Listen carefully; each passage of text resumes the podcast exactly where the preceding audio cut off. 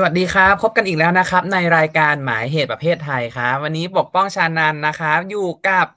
เคสค้างพิบูลครับสวัสดีครับเคส สวัสดีค่ะ สวัสดีคุณชานันด้วยนะคะหวัดดื้อหวัดดื้อสบายดีนะ ไม่เจอกันนานมาก ไม่เจอกันนานมากเลยนะคะอืมเอาจริงๆแล้ววันนี้หมายเหตุประเภทไทยเดียนก็จะมาร่วมในฐานะที่เราจะมา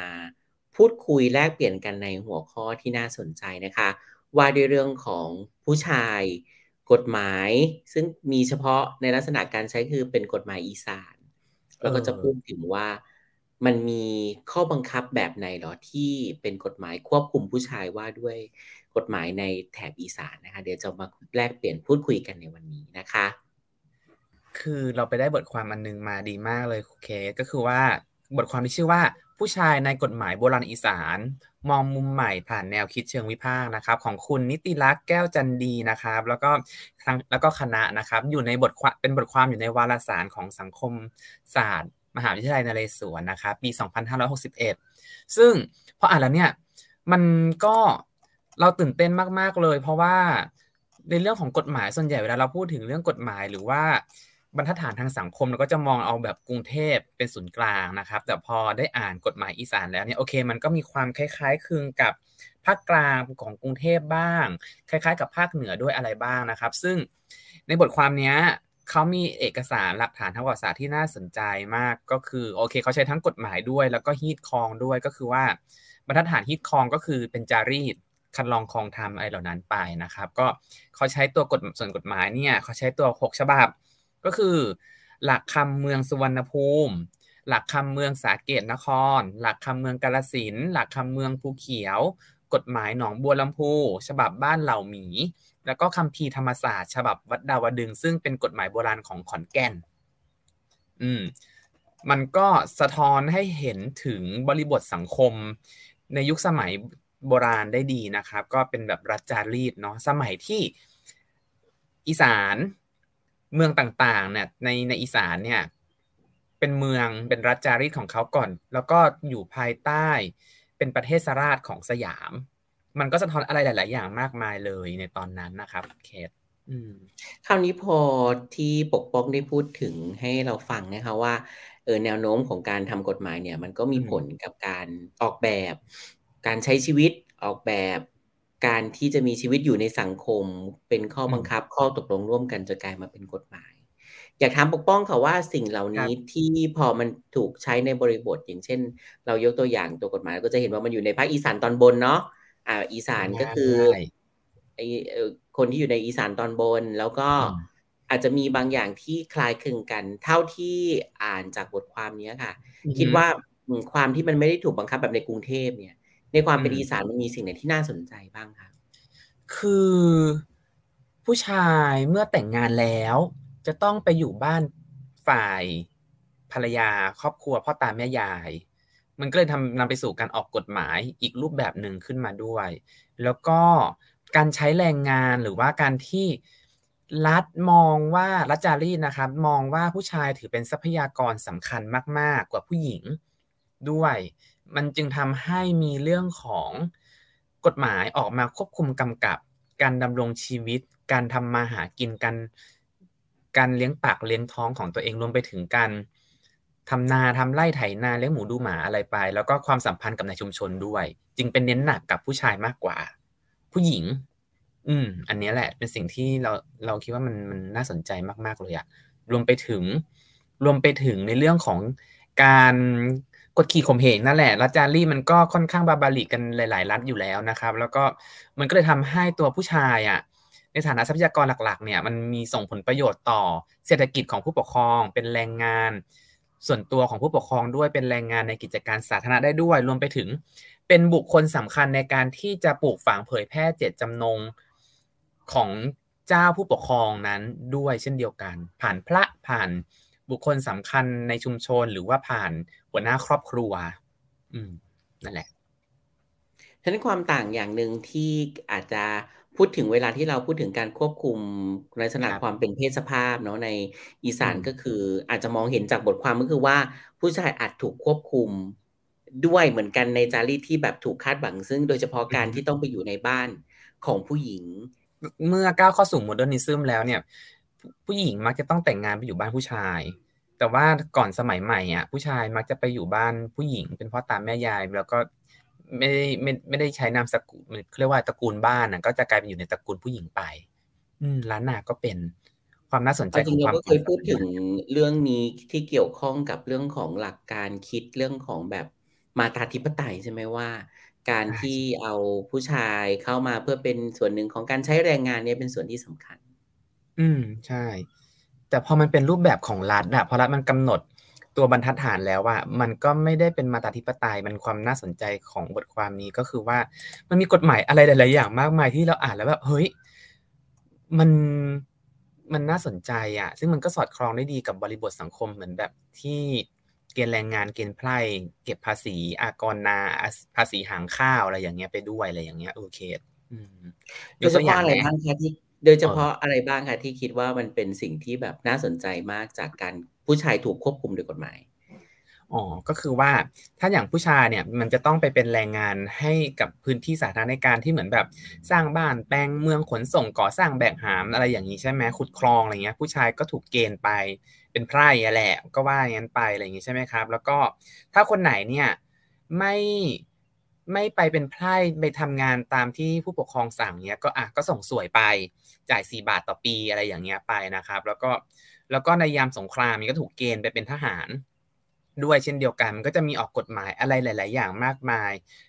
ด้วยเหมือนกัน หรือว่าอะยกตัวอย่างในเรื่องของเศรษฐกิจก่อนละกัน ถ้าอย่างเป็นเรื่องของเศรษฐกิจอะคือเขาจะต้องบอกว่าผู้ชายเนี่ยควรขยันตื่นแต่เช้าทำงานอุทิศตน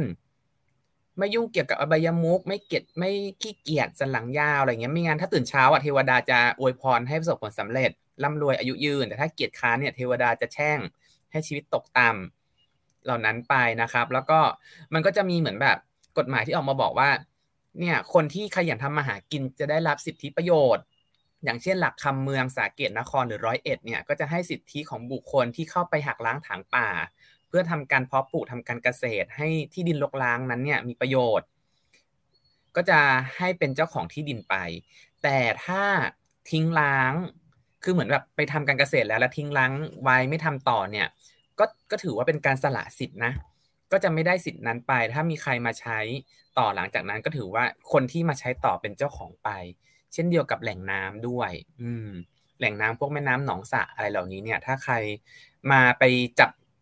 จับสัตว์น้ำได้ก่อนในช่วงเวลาในพื้นที่นั้นเนี่ยก็ถือว่ามีสิทธิ์ แต่ถ้าทิ้งล้างไปก็ถ้ามีคนอื่นมาจับปลาอะไรไปก็ถือว่าเป็นสิทธิ์ของเขาอะไรเงี้ยมันเป็นเหมือนแบบเพื่อให้ขยายพื้นที่ทางการเกษตร พื้นที่ในการจับสัตว์หาปลาอะไรเหล่านี้ด้วย อืม มันก็จะมีพื้นที่แบบแบบนี้เหมือนกันคือแบบถ้าทิ้งรางไว้ประมาณสามปีเป็นต้นไปอะไรแบบเนี้ยก็จะถือว่าสละสิทธิ์นั้นซะแล้ว อืม นั่นแหละ อันนี้ก็เป็นเป็นประโยชน์ทางการเกษตรเนาะ เพราะว่าถ้าคุณทำการเกษตรได้มากเนี่ย บ้านเมืองไม่เพียงจะดมสมบูรณ์เนี่ย เจ้าผู้ปกครองอีสานเนี่ยก็จะสามารถส่งสวยให้กับเจ้าเมืองสยามได้ ทันเวลาด้วยส่วนหนึ่งแล้วก็การทำนาเหล่านี้เนี่ยมันนำไปสู่การเก็บภาษี นาภาษีหางข้าวได้ มันก็สร้างรายได้ให้กับเจ้าผู้ปกครองในอีสานเช่นเดียวกัน มันก็มันก็เอื้อประโยชน์ให้กับเจ้าผู้ปกครองอะกฎหมายมันกำหนดไว้อะไรอย่างเงี้ย อืม แสดงว่าจากที่ฟังปกป้องเล่าให้เราฟังนะคะ ก็จะเห็นว่าการที่ผู้ชายถูกควบคุมเนี่ย มันมีผลอย่างมากกับในทางมิติทางเศรษฐกิจ เนาะมากๆเลยว่าจะต้องถูกควบคุมหรือถูกทำหน้าที่แบบไหนนะคะ เดี๋ยวเราจะได้มาคุยกันต่อ ในเบรกหน้านะคะ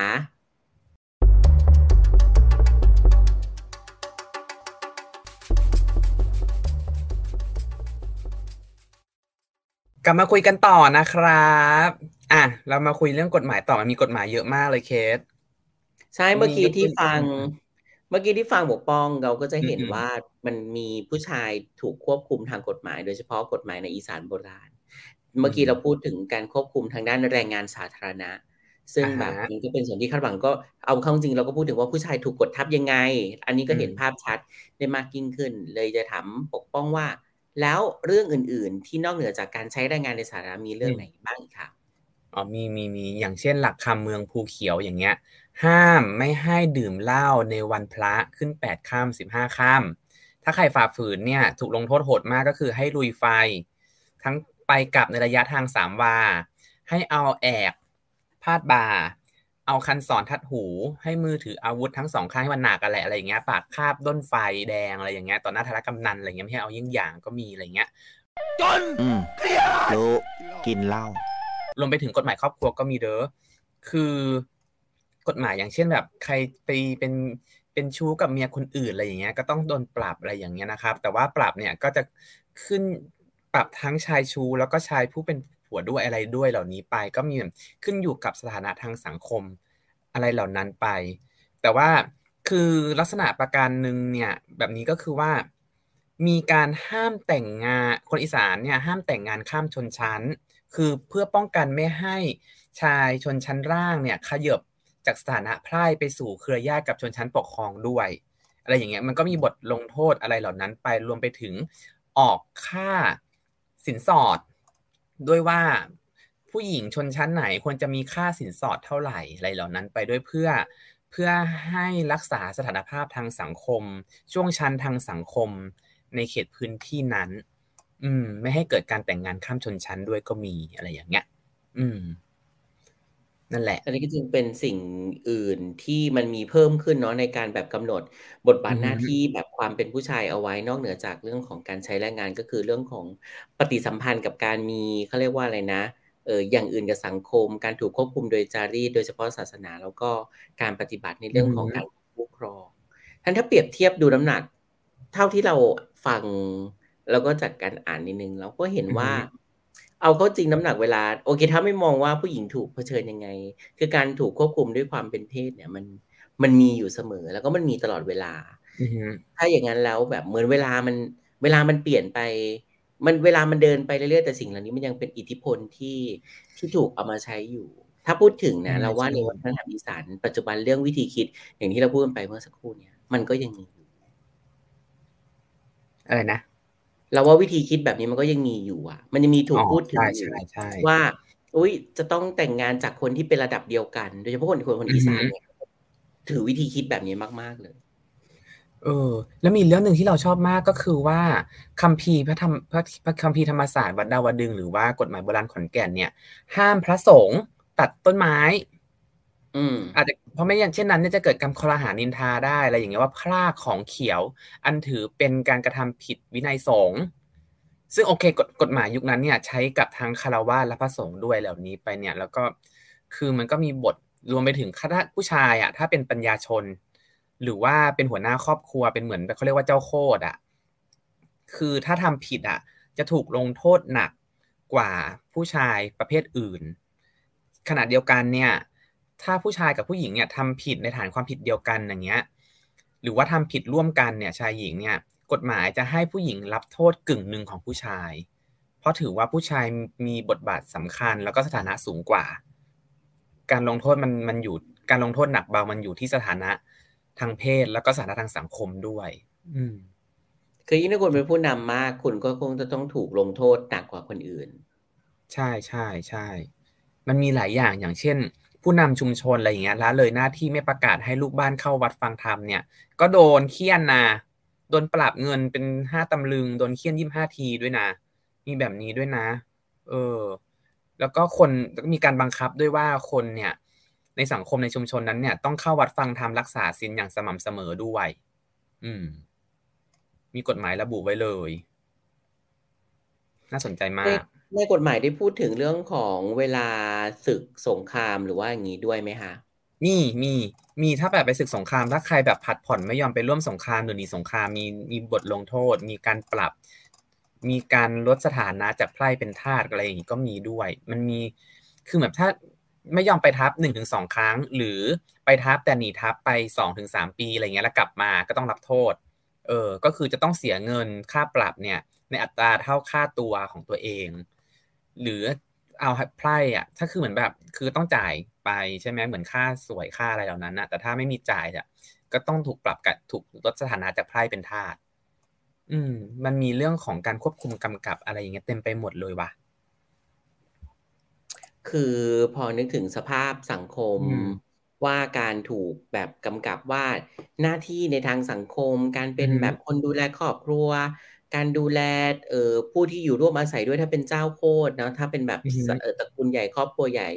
อยู่ในหมู่บ้านใหญ่ นอกจากทำการเกษตรแล้วก็ยังมีหน้าที่รับผิดชอบต้องตอบสนองต่อรัฐ หรือว่าอำนาจปกครองในพื้นที่นั้น ประเด็นที่อยากชวนคุยก็คือว่าสิ่งเหล่านี้มันช่วยส่งผลทำให้ไปถึงการมีอยู่ของรัฐที่จะมั่นคงขึ้นไหม ถ้าผู้ชายถูกควบคุมหนัก เข้มข้น รัฐจะเข้มแข็งขึ้นไหมคือรัฐเชื่อว่าต้องเข้มแข็งขึ้น ถ้ามีกฎหมายแบบนี้เหมือนแบบ แม้กระทั่งกฎหมายที่ไม่ได้เกี่ยวข้องกับรัฐเสียโดยตรงอะไรอย่างเงี้ยนะครับ อย่างเช่น ถ้าเกิดการลักขโมยเกิดขึ้นในชุมชนนั้นเนี่ยกฎหมายถือว่าเป็นหน้าที่ของทุกคนต้องช่วยค้นหาผู้กระทำความผิด ถ้าใครละเว้นไม่ช่วยหาเนี่ยถือว่าเสมือนเป็นโจรลักทรัพย์นั่นเองด้วย อย่างเช่น กฎหมายหนองบัวลำพูเขาระบุไว้ มันก็จะมีแบบนี้ด้วยแล้วก็คือตัวกฎหมายเนี่ยเขา เรารู้สึกว่ามันมีแต่หน้าที่หน้าที่หน้าที่แต่ไม่ได้ระบุถึงเรื่องสิทธิ์หรือว่าสิ่งที่จะได้เนาะมันจึงเป็นเรื่องของการที่เจ้าปกครองอำนาจรัฐนั้นๆเนี่ยที่เป็นรัฐจารีตเนี่ยใช้อำนาจ ควบคุมกำกับตัวไพร่ตัวผู้อยู่ภายใต้การปกครองนั้น อย่างเช่นเหมือนแบบ คุณต้องทำการเกษตร คุณต้องทำความขยันนะนู่นนี่นั่น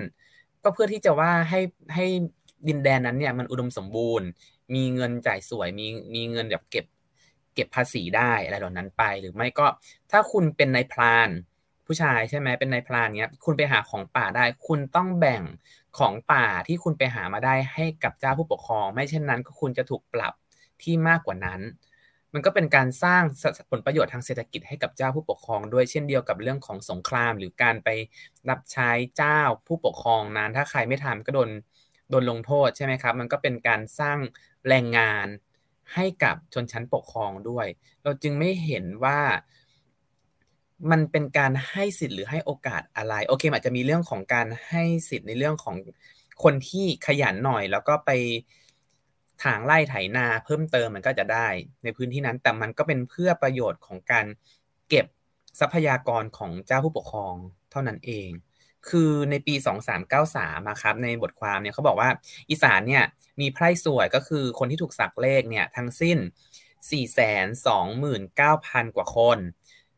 ไพร่หนึ่งคนเนี่ยจะต้องเสียสวยเนี่ยอัตรา4บาทใช่ไหมครับเขาในเขาคำนวณไปว่า 4 บาทเนี่ยคิดเป็นเงินปัจจุบันประมาณ 15,000 บาท แล้วก็ ซึ่งพอเก็บแล้วเนี่ยมันทำให้ได้เงินมหาศาลมากๆ แต่ว่าการเก็บค่าสวยนี้เนี่ยต้องแบ่งให้สยามด้วย ไม่ใช่เก็บไว้คนเดียวเลยอย่างเงี้ยนะครับ ก็ก็ถือว่าแต่ว่าถ้าคำนึงดูแล้วเนี่ยจำนวนไพร่สวยเนี่ยสี่แสนกว่าคนเนี่ย ก็ถือว่าได้เงินเป็นหลายล้านนะ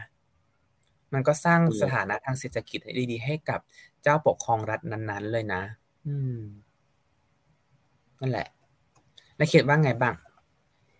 คือเราก็มองว่าหากมองว่าการมีกฎหมายเพื่อที่จะควบคุมความเป็นเพศ โดยเฉพาะผู้ชายเนี่ย ในมุมต่างของเราถ้ามองจากการเปรียบเทียบกันกับแบบเพศสภาพหญิงกฎหมายที่มันควบคุมเพศชายเนี่ย มันมีนัยยะของการส่งเสริมอยู่มาก โดยเฉพาะการส่งเสริมว่าหน้าที่มีหน้าที่อะไร ซึ่งมันไม่เหมือนกันกับกฎหมายการควบคุมผู้หญิง ซึ่งมันมีแต่ข้อห้าม คือห้ามเลยว่าไม่ควรทำอะไร แต่ผู้ชายเนี่ยมันก็ยังบอกว่าต้องไปเป็นแรงงานเมื่อเข้าป่าแล้วต้องมาเป็นอะไรมันก็ยังมีต่อให้ต่อให้เขาเรียกว่าอะไรหน้าที่เหล่านั้นจะมีการจัดแบ่งสายกันแล้วก็มีการลงโทษก็แล้วแต่เนี่ย ครับเออคือถ้าคิดถึงแบบในปัจจุบันเนาะเราพูดถึงเรื่องว่าเอผู้ชายถูกควบคุมทางกฎหมายยังไงบ้าง ซึ่งก็จะมีคนที่สนใจทางด้านแบบ เออแบบ ทางด้านแบบวิธีคิดที่เป็นแบบผู้ชายก็บอกว่าเอ้ยผู้ชายก็ถูกแบบคาดหวังจากสังคม หรือว่าถูกแบบถูกกำกับควบคุมด้วยเหมือนกันไม่ใช่เพียงแต่ผู้หญิง แต่ว่าในข้อต่างเท่าที่เราสังเกตก็คือว่าในในการถูกควบคุมเนี่ยมันมีความคาดหวังที่จะส่งเสริมบทบาทหน้าที่ ซึ่งมันก็จะเหมือนกับผู้หญิง หรือว่าเพศสภาพอื่นๆที่ถูกเออไม่ให้ความสำคัญ แล้วก็ถูกห้ามแล้วก็ถูกกดขี่ที่มากกว่า อันนี้จะเป็นมุมที่มอง ใช่ไหมแล้วก็คิดเหมือนกันว่าพออ่านกฎหมายความแตกต่างระหว่างเพศชายกับเพศหญิงอย่างเงี้ย ที่เกิดขึ้นมาอย่างในกฎหมายโบราณจารีตอีสานเนี่ย การควบคุมกำกับผู้ชายมันสะท้อนถึงบทบาทที่ผู้ชายมีต่อรัฐ แต่ตัวกฎหมายที่ว่าด้วยผู้หญิงเนี่ยมันไม่ค่อยเห็นอย่างชัดเจนว่าผู้หญิงมีบทบาทสำคัญต่อรัฐนั้นยังไง